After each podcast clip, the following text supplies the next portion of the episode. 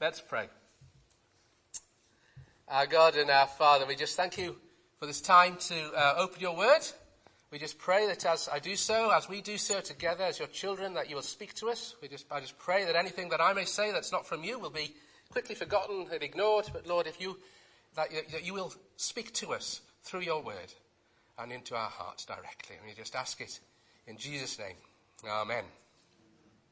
So, we're in 1 Timothy again, continuing uh, again this morning up the, our, our, series, and uh, we're up to the beginning of chapter 4. And we're looking at the first eight or so verses, and Paul's writing, as we know, to a, a young church leader, an elder in Ephesus called uh, Timothy, surprise, surprise, who has been handling some very, very difficult issues um, in his church fellowship. You get the idea that, uh, you know, he's not had an easy gig. Um, there's been quite a lot of um, argument and discussion, and you know, no one had written a textbook for how to run a church. There's nowadays, there's lots and lots of good advice from people who've been doing it for 2,000 years. Back then, Timothy was sort of on his own, and Paul, as an, the apostle to the church, as a, um, as a more senior brother, was giving him great advice and help and support. And uh, one of the most pressing issues that, that, that uh, Timothy is dealing with is, is, false teaching amongst his fellow leaders and other leaders in the, in the region. So um, let's, with that in mind, let's just read our passage for this morning. 1 Timothy 4 verse 8. If you have your Bibles, please turn to them. If you don't, then that's fine. Um, message, the words are up on the screen, and you can follow along. 1 Timothy 4. The Spirit clearly says that in later times, or the last days, as I've titled my talk, uh, talk this morning, is a, another translation of that, or latter days, uh, some will abandon the faith and follow deceiving spirits and things taught by demons. Such teachings come through uh, come through hypocritical liars whose consciences have been seared as with a hot iron. They forbid people to marry and order them to abstain from certain foods which God created to be received with thanksgiving by those who believe and who know the truth. For everything God has created is good, and nothing is to be rejected if it's received with thanksgiving, because it's consecrated by the word of God and prayer. If you point these things out to the brothers and sisters, you'll be a good minister of Christ Jesus, nourished in the truths of faith and of the good teaching that you've followed. You've nothing to do with godless myths and old wives' tales. Rather, train yourself to be godly. For physical training is of some value, but godliness has value for all things, holding promise for both the present life and the life to come. Amen. May God bless the reading of His word. From the beginning of the letter, four chapters ago. Of course, of, of course, I know that the book wasn't originally written with chapter headings and verses. That was a later convenience that's been added in. But right from the beginning of the book, Paul's been addressing this concern, and he's, and, he, and he's stated things that relate to the kind of things the false teachers were trying to preach, trying to teach. And for time's sake, I won't read all these verses out, but they'll be up on the screen, and you can perhaps follow them up later if you'd like to. But in 1 Timothy 1 verse 3, he points out that they were introducing bad doctrine. In 1 verse 6, he said they were sprouting, spouting worthless words instead of the truth of the gospel. And in 1 Timothy 1, 7, 11, to 11, he said they'd misunderstood the law of Moses as well as misunderstanding the gospel of Jesus Christ.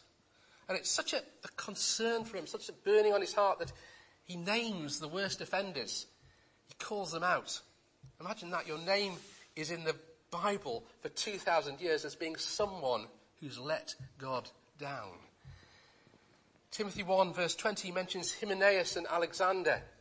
And undoubtedly they were church leaders there in Ephesus. And, and he calls out them, as, them out as false preachers and, and, and leaders that were operating unfaithfully in opposition to God. And he needed to name them because the church needed to be in absolutely no doubt about which teachings to avoid. Don't listen to anything Hymenaeus and Alexander tell you because they're talking rubbish, is the kind of thing he's saying. And that's what he needed to name them because the church had to be in no doubt. It's what teachers are supposed to do, he says. Not only teach the things that are true, laying the foundations of truth, but they're also to expose error. And I say that because so much you hear now is about the rights and wrongs of being challenged, what you can what you can't say. So much sensitivity around it these days. If you say something to challenge certain views, you'll get criticised for causing offence.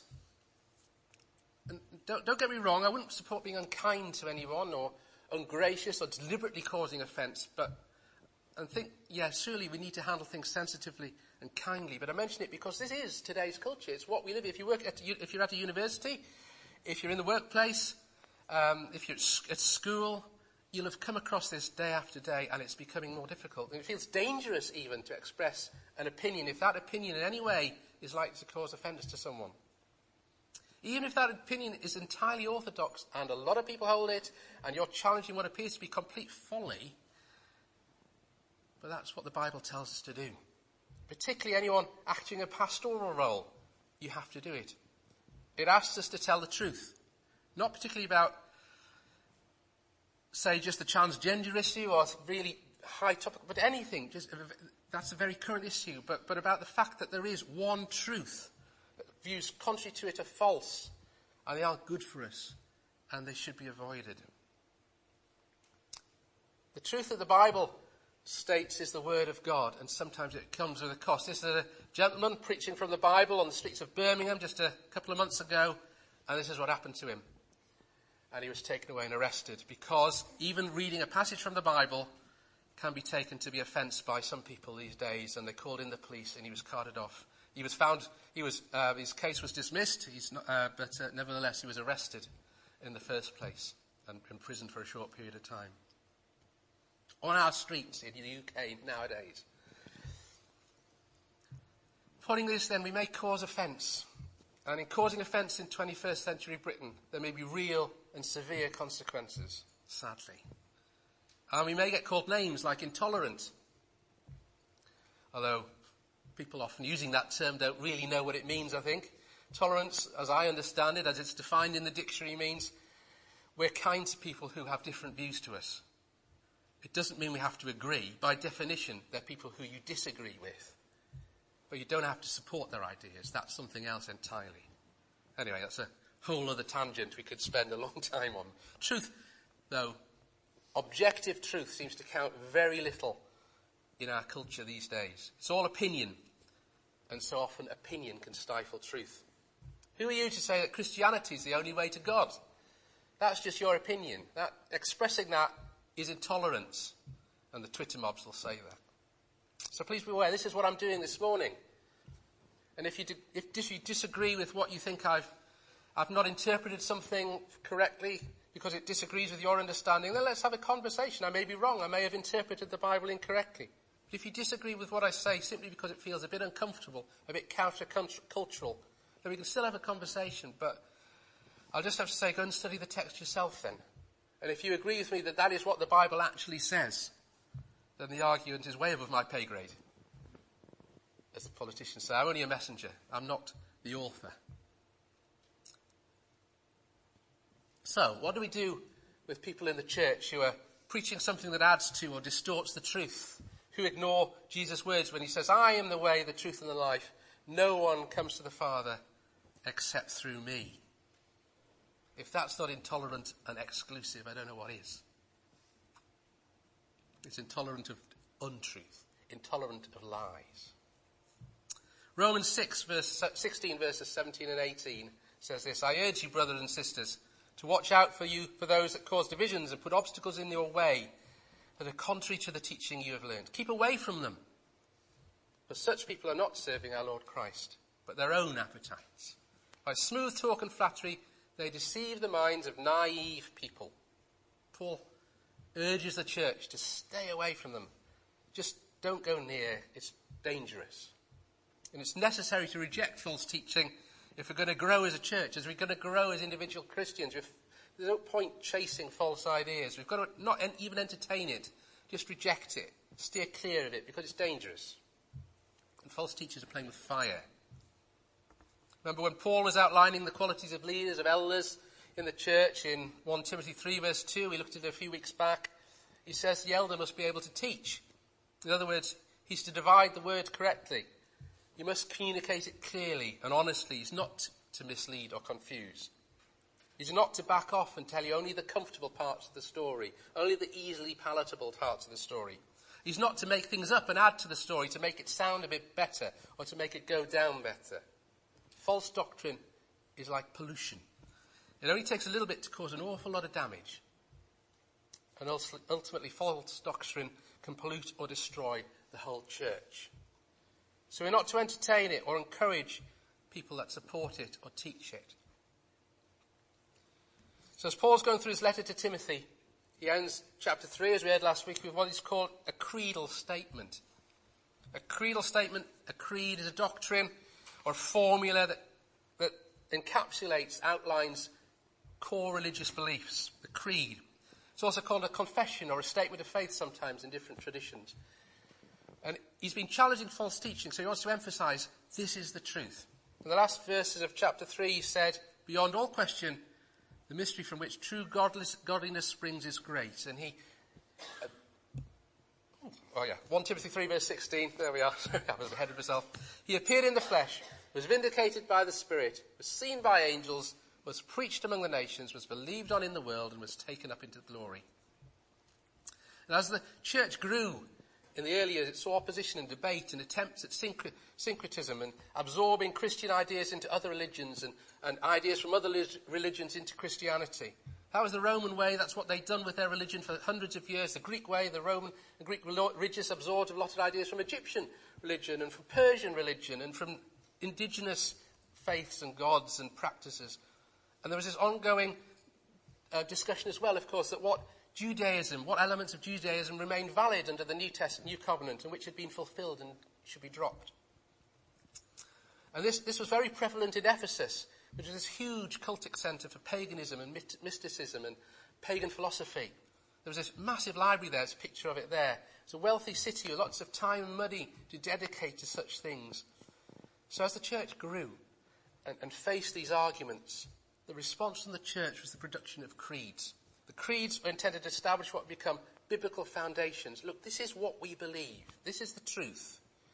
And there are other examples of creeds that Paul cites. Paul wrote down what is believed to the earliest, possibly even in the mid 50s, mid AD 50s, saying this is what he'd received from other apostles and first Christians sometime in the 25 years or so since the crucifixion.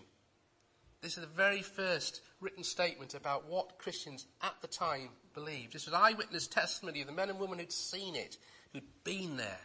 So it was known to be orthodox. It was evidential truth. People could, you know, people who'd been there said, this is what I saw.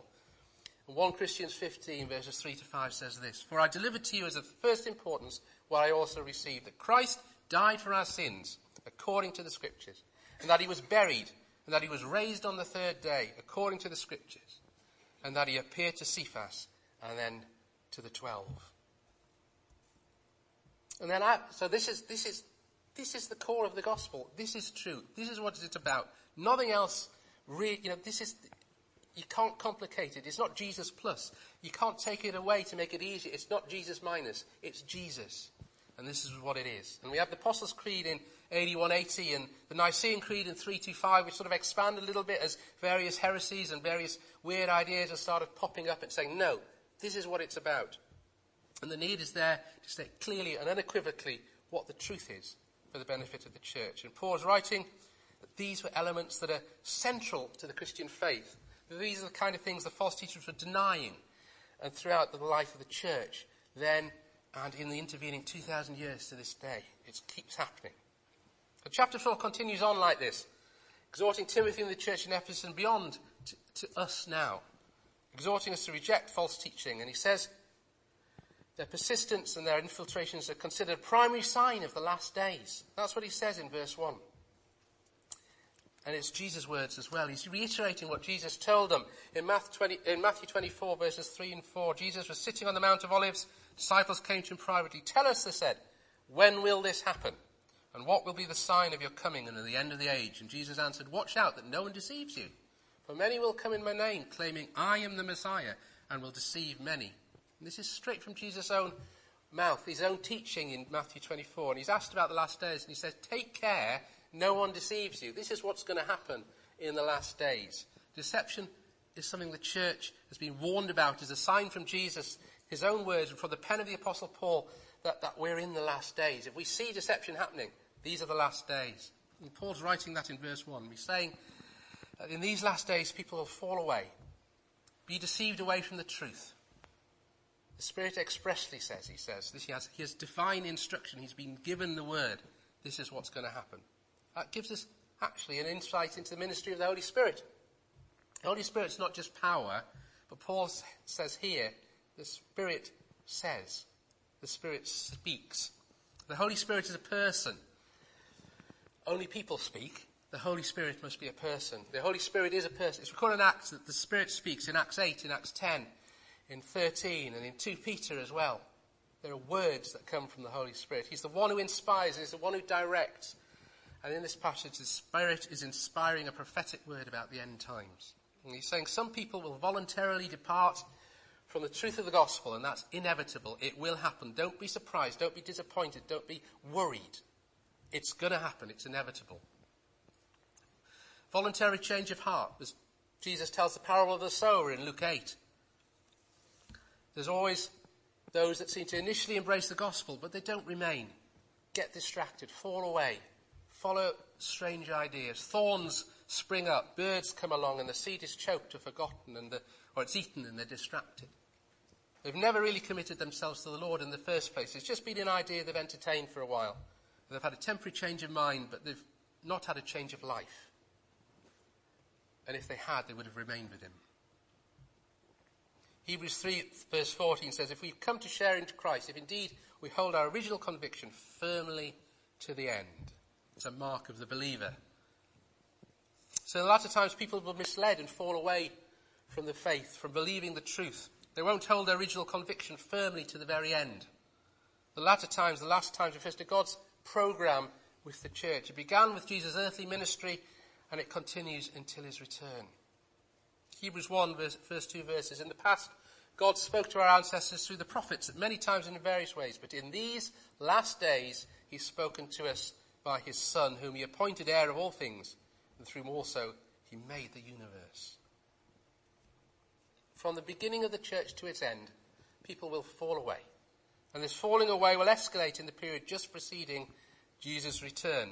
There was an attitudinal survey, I don't know if you saw it hit the newspapers, hit the, the news this week. Um, and for the first time, this attitudinal survey, which has been going on since the, well, well uh, uh, early part of the 20th century, fewer people in Britain say they are Christian than people who don't. Now, there's what difference between saying you're Christian and being a Christian, but even so, 47% of this country now only admits to being believing Christianity, that they are Christians or anything to do with Christianity. There's a majority of this country now has wants nothing to do with Christianity, which is a sad thing, but a significant thing in the context of this message from the Holy Spirit. And Paul uses the word depart. There'll be a deliberate rejection of the truth. There'll be a deliberate rejection of Christian doctrine. People will deliberately follow deception propagated by demonic spirits which are the originator of all lies. 2 Peter 2 verse 1 says, But there are also false prophets among the people, just as there'll be false teachers among you. They will secretly introduce destructive heresies, even denying the sovereign Lord who brought them, bringing swift destruction on themselves. This is deliberate rejection of the truth, knowing perhaps what they think the truth might be, but just thinking, I don't want to have anything to do with that. This is better. There are two key words that characterize these last days deception and denial. So, what does that really mean? What does the scripture say that rejection and denial of the truth look like? What does that actually look like? Firstly, there'll be a denial that Jesus Christ is God in human flesh. That started in the early days of the church, but it continues to this day. Are those that will knock on your door, call themselves Christians, but they deny that Jesus Christ is God in the flesh. Jehovah's Witnesses, Christian Science, Christadelphians, Unification Church, Islam, groups like Dianetics. They're teaching all deny, they don't deny Jesus exists, was a good person, was even perhaps a very spiritual person, was even perhaps influenced by the divine, but he wasn't God in the flesh, is what they say. And all of them deny that. The scripture says what they teach isn't from God, therefore. And if the spirit is not from God that's inspired teaching, well, there's only other one place it can come from. It's demonic. So the Bible says. 1 John 4 verse 3 backs this up. Every spirit that does not acknowledge Jesus is not from God. This is the spirit of the Antichrist, which you've heard is coming, and even now is already. And then, secondly, there's denial of the value of a morally pure life. There'll be those who'll give you permission to continue in sin so that grace may be abound, Paul talks about, and Paul had to deal with that in the book of Romans. And his answer was immediate God forbid. How can we, who've been set apart by God, continue to sin? And we need to be honest if the Bible calls it sin, it is sin. And that doesn't change with the times. And if it was sin then, it's sin now. And God's view of what is sinful hasn't changed, so we do people a disservice. And if we pretend that somehow, well, things were different then, it was a different world, it was a different culture, we've grown up a bit as a, you know, we don't think that's bad now.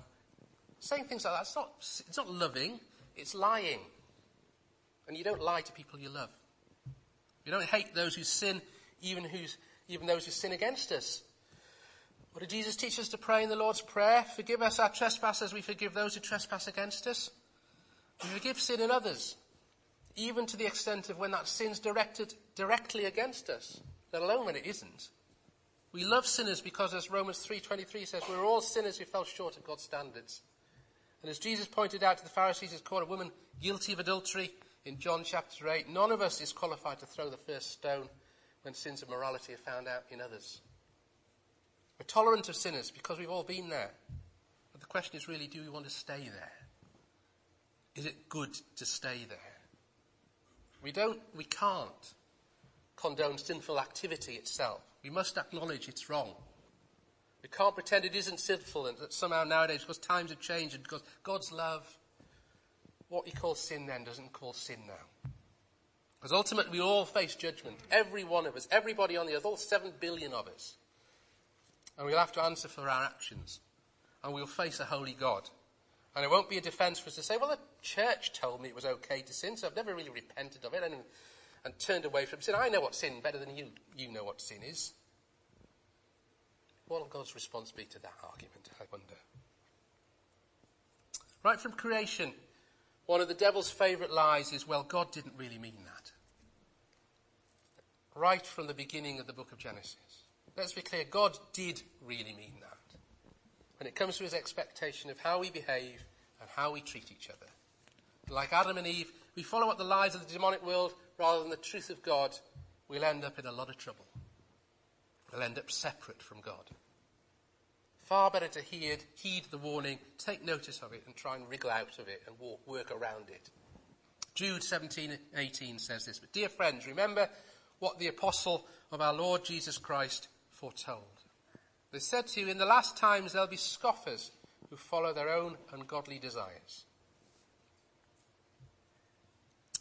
Then there's the, fourthly, the denial of the need to study the Bible. Thirdly, there's a movement abroad that seems to, to be turning the church into entertainment and, and sees the Bible and the study of the Bible as boring and a bit of a waste of time and sort of something old people do. We need something that's going to appeal to us on a different level and all of that kind of thing. 2 Timothy 4, 3 and 4 says this. For the time will come when people will not put up with sound doctrine. Instead, to suit their own desires, they'll gather around them a great number of teachers to say what their itching ears want to hear. They'll turn their ears away from the truth and turn aside to myths. Sometimes what's good for us isn't comfortable and isn't easy. And sometimes it's hard work. Anything worthwhile is hard work. So let's not get distracted by just doing what's easy. Fourthly, there's a denial that Jesus is returning again. It's interesting because the Word of God, how people can say this and say they still believe the Bible or that, that they're Christians is not possible. People have. People, the Bible says Jesus returns promised in no, no less than 300 times. I think it's actually slightly more than that.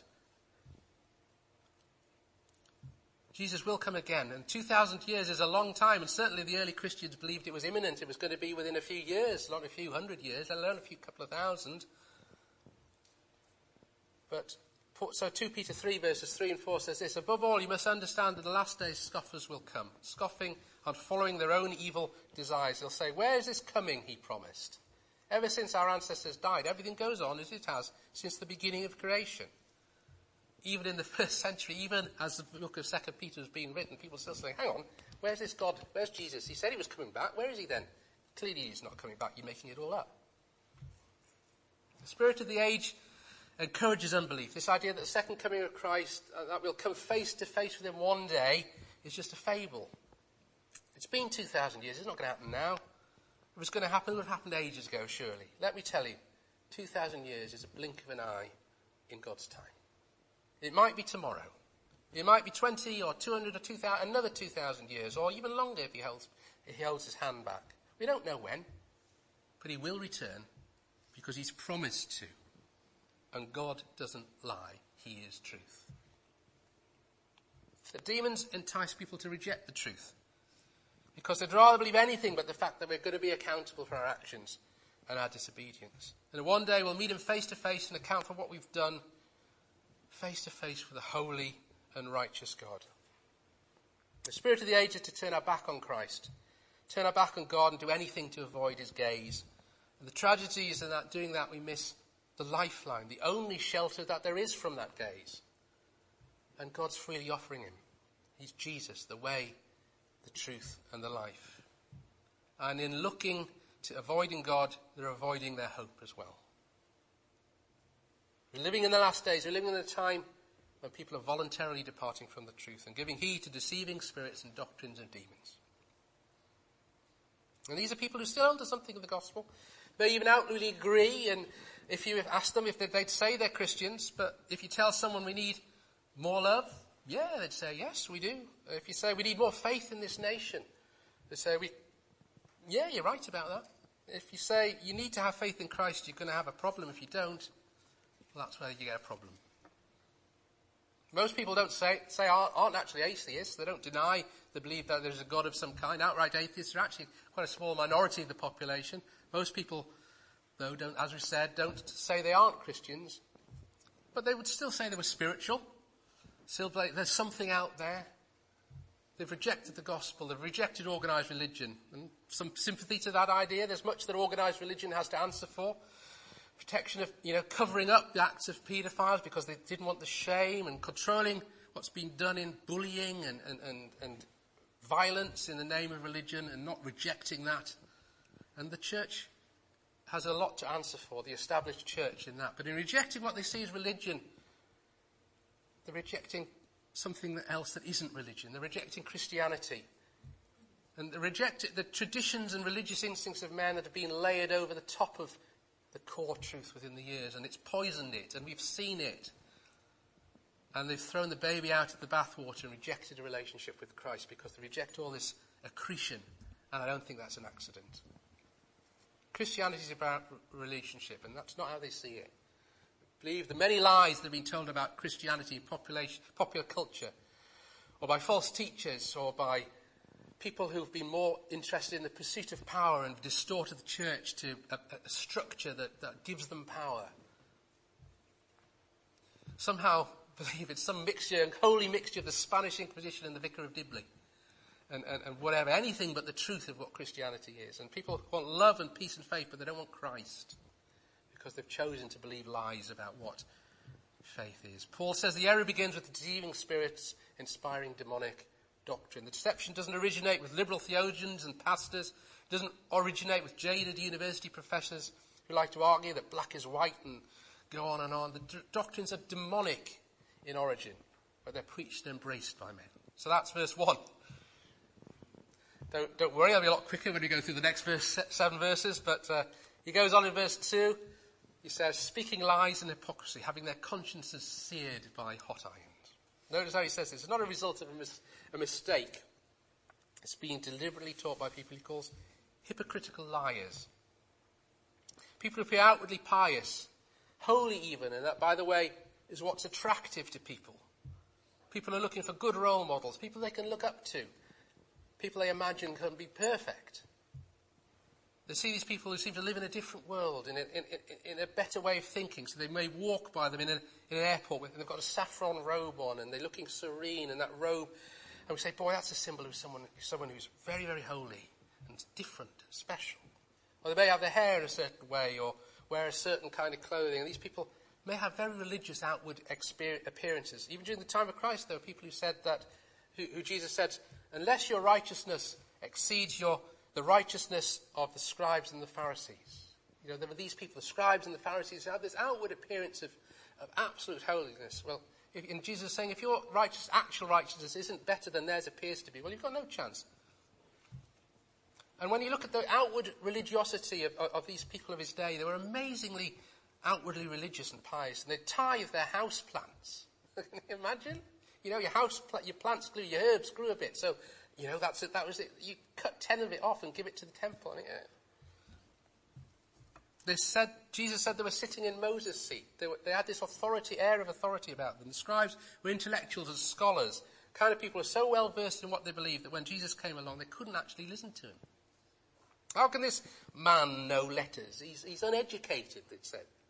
How did he know theology, saying he never went to our university? And they were amazed.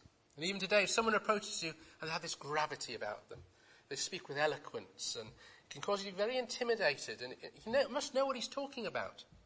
And that's basically what he's saying. They have the appearance, the outward appearance of piety and holiness, but in reality they're hypocrites. Matthew 23 verses 27 and 28 says this. Jesus calls out the hypocrites. He says, Woe to you, teachers of the law and Pharisees, you hypocrites. You're like whitewashed tombs which look beautiful on the outside, but on the inside you're just full of bones and of the dead and everything unclean. In the same way, on the outside you appear people, people as righteous, but on the inside you're full of hypocrisy and wickedness. So Paul speaks in this way. it's always the trouble when you get carried away singing and I, challenge you to sing oh, how, how, how great thou art without losing your voice at the end.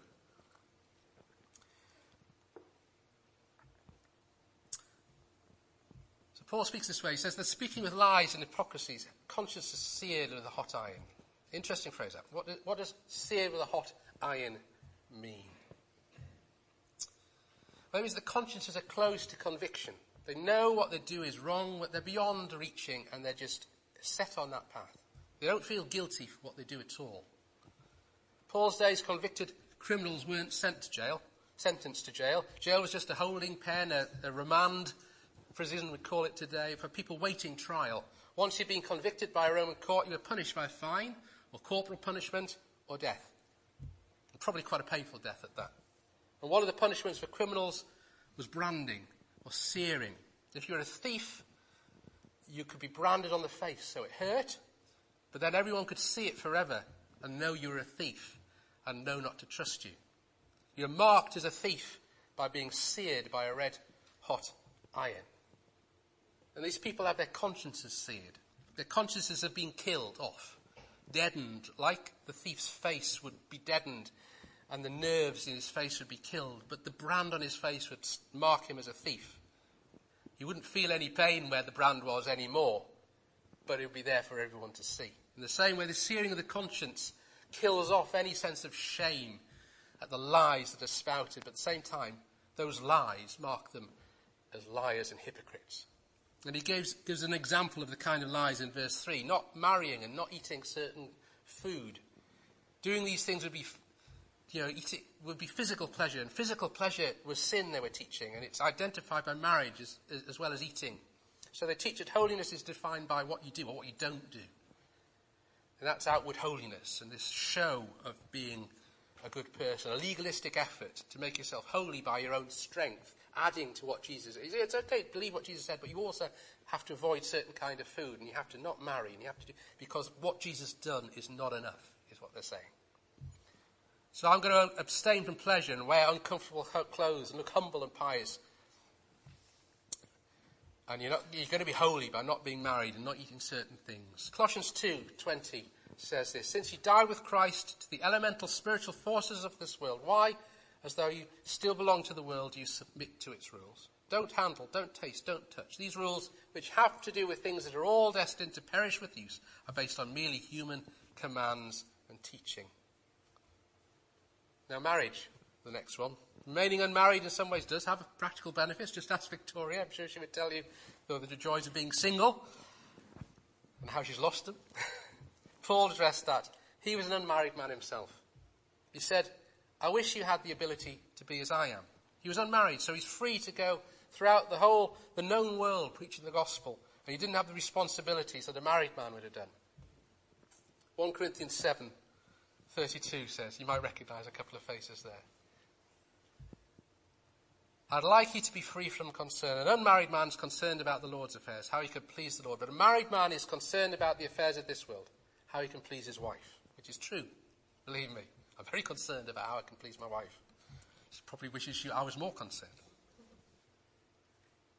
You have godly, God-given responsibilities. And praise the Lord, uh, Anastasia this morning, uh, she was, she was uh, about three there, I think. She's giving a testimony on it uh, at the church in Serbia. And Ethan, who's in my other arm, is playing his violin. And praise the Lord that that's happened. And it's an answer to prayer. But it's a responsibility. And bringing the children up is wonderful and it's a gift from God. But because they've been there, I've, that's had to be my focus. God tells you that is your focus. And I haven't been free to do other things. Christians are not commanded, though, to remain unmarried. Singleness is a blessing used by God, but God's the one who established marriage. So it doesn't make you better if you're unmarried, it just means you have fewer responsibilities than married people have. Elders, as we looked at uh, uh, with Andy a few weeks back, are identified as actually likely being married. And they, they must be faithful in that marriage. So celibacy or not being married is not a biblical requirement for leading or doing anything else in the church. Interesting. Abstaining from food and certain foods and not being married. Not eating, eating fish on a Friday, not meat. And having a celibate priesthood. There's one major denomination that claims those are essential. And here we have biblical demonstration that actually that's a load of codswallop. It's untruthful. It's amazing. So he speaks about abstaining from certain foods. Who's to argue about having a healthy diet? I've been known to eat healthy on occasion, once in a while. Victoria's always tried to encourage me to eat a bit less. See, those are the cares of marriage I was talking about. It may be good for my body, but it doesn't make me closer to God. If anything, to be honest, it just makes me even more grumpy than usual. See, God doesn't give us dietary laws. There are some we still think we should follow the old Mosaic laws. There are people who teach that even now, under the new covenant, we shouldn't eat, should eat black pudding because it contains blood. We shouldn't have blood transfusions. Maybe we shouldn't eat meat on a Friday. 1 Corinthians 8 verse 8 says, Food does not bring us near to God. We're no worse if we don't eat and no better if we do. Can't get much plainer than that. Let's be clear. Your diet isn't going to make you closer to God. Verse 4 for the passage, our passage. Everything God created is good. Nothing's to be rejected if it's received with thanksgiving. So as Christ has fulfilled the law, the old Mosaic prescriptions on pork and shellfish and kosher and all the rest of it, no longer necessary for keeping us separated and apart from God. That was for them, that was for a purpose. And that purpose is now fulfilled. And we're free because Christ has completed it. Mark 7, verses 18 and 20. Jesus says, Are you so dull? He asked. Don't you see nothing that enters a person from outside can defile them? For it doesn't go into the heart, but into their stomach, and then out of the body. And in saying this, Jesus declared all foods clean. He went on, What comes out of a person is what defiles them, what they say. People are bringing that false doctrine to the church of Ephesus are saying you shouldn't marry because that makes you more holy, and you should abstain from certain foods because that makes you more holy. And Paul's response is that's not from the Lord. That's demonic. It's the word of God that promises that what we might receive the power of the Holy Spirit, the one who resides in us. Ephesians 4 verse 14 says this.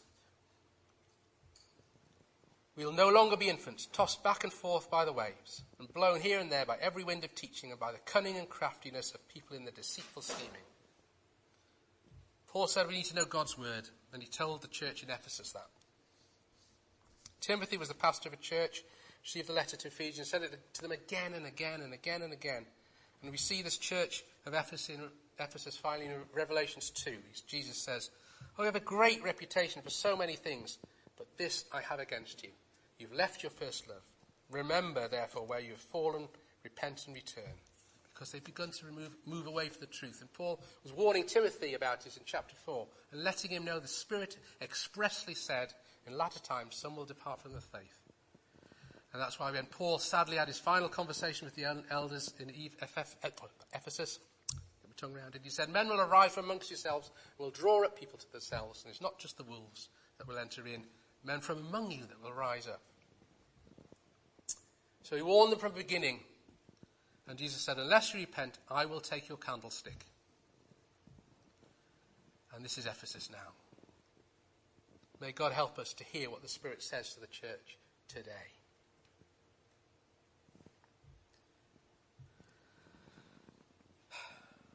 Verse, let's look at the next slide. Bible says some wacky things though. You know, we're talking about the truth. And I have to admit though, the Bible says some things that are pretty hard to believe. If I was writing the Bible, would I include stories of miracles and things everyone knows are impossible? Probably not. I don't know. If I, not if I wanted people to take me seriously, unless, of course, those things happen to be true. We live in an age that likes to call itself rational, at least here in the Northern Hemisphere. In the UK, materialism is perhaps the major philosophy in our universities and amongst the younger generation. If you can't see it, I don't believe it exists. Pictures of it doesn't happen. Yet the Bible still contains stories of water being turned into wine, walking on water, the creation of the world by God out of nothing. The truth is, though, that the, by the convent, you know, these are difficult things to believe happen, but the truth is, by conventional rules of logic, the Bible holds up. The New Testament is the most well supported and best preserved document we have them from pre medieval times. That's the truth. In terms of quantity and quality, there's more and better historical evidence that Jesus Christ lived, taught, was crucified, and rose again on the third day than that Julius Caesar ever existed. Julius Caesar. Keith challenged me actually to fit in a holiday snap. So here's one from Rome at Easter. Not Kenneth Williams, the other one. Um, you see the location in Rome where Caesar was stabbed, supposedly, the Forum of Pompeii. You know, we know Caesar existed, yet there is even more evidence that Jesus rose from the dead than that Julius Caesar existed. No one would imagine, challenge that Jesus, Caesar existed. There's not enough time, time's gone. I can't go through an apologetics lecture now, but just to get a little flavour of how credible the New Testament is, here's something to think about. Atheist historian Gerd Ludemann said, if you pop this quote up, Mark, thanks, he said reluctantly, it may be taken as historically certain that Peter and the disciples had experiences after Jesus' death in which Jesus appeared to them as the risen Christ. He says this and he still remains an atheist. And he acknowledges they had these experiences. The Bible is telling the truth. Those writing the Bible are telling what they believe is the truth. And they would die, prepared to die in defense of it.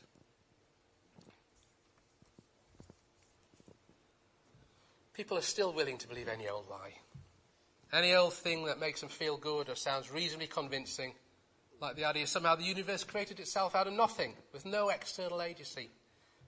One second there's nothing, not even time. And the next, boom, an expanding universe with all the potential for chemicals and life and all the laws of physics and fine tuning that make life possible. How can people believe with absolutely no evidence whatsoever that such a thing is possible? Yet they do. If we say the universe had a beginning, it must have had a cause. And if it has a cause, then the cause is God, because only God could create a universe. And anyone who creates a universe must be God. Yet supposedly rational people dismiss that because they don't want to believe it. They don't want to admit there is a God and they are accountable to God and they will close their minds and close their eyes. So let's, as verse 7 puts it, let's reject those old wives' tales. Let's stick to the truth. Let's teach the truth because the cost is worth it. It's so important. Pop the last slide up, please, well, uh, ne- well, yeah, next one, keep going, that one. Paul says in verse 8, for physical training of some value, godliness has value for all things, holding promise for both the present life and the life to come, he says. And as you can see from my physical shape, I believe in physical training for other people. My body is indeed a temple. It's falling apart and it's it's a bit of a ruin, but despite how good physical training is, the truth, the pursuit of physical, spiritual improvement, following the truth is so much more worthwhile because its benefits are eternal. All the hours I put in the gym will only last as long as my body does, and one day, in a few, God's grace, God is gracious, a few years' time, my body won't be around anymore. And all that training will be waste, a waste of time. When I die, it'll be worthless. But the effect, the effort I put into godliness, into following Jesus, that will last forever. Let's pray. Lord, I thank you for your word, for the truth that Jesus lived and died and rose again. And through his sacrifice and through nothing else, certainly nothing of our own doing, we can look forward to an eternity with you, growing more like Jesus as we study the Bible, as we pray, as we live out our lives, giving the back the gifts to you that you've given to us. And so we thank you. In Jesus' name.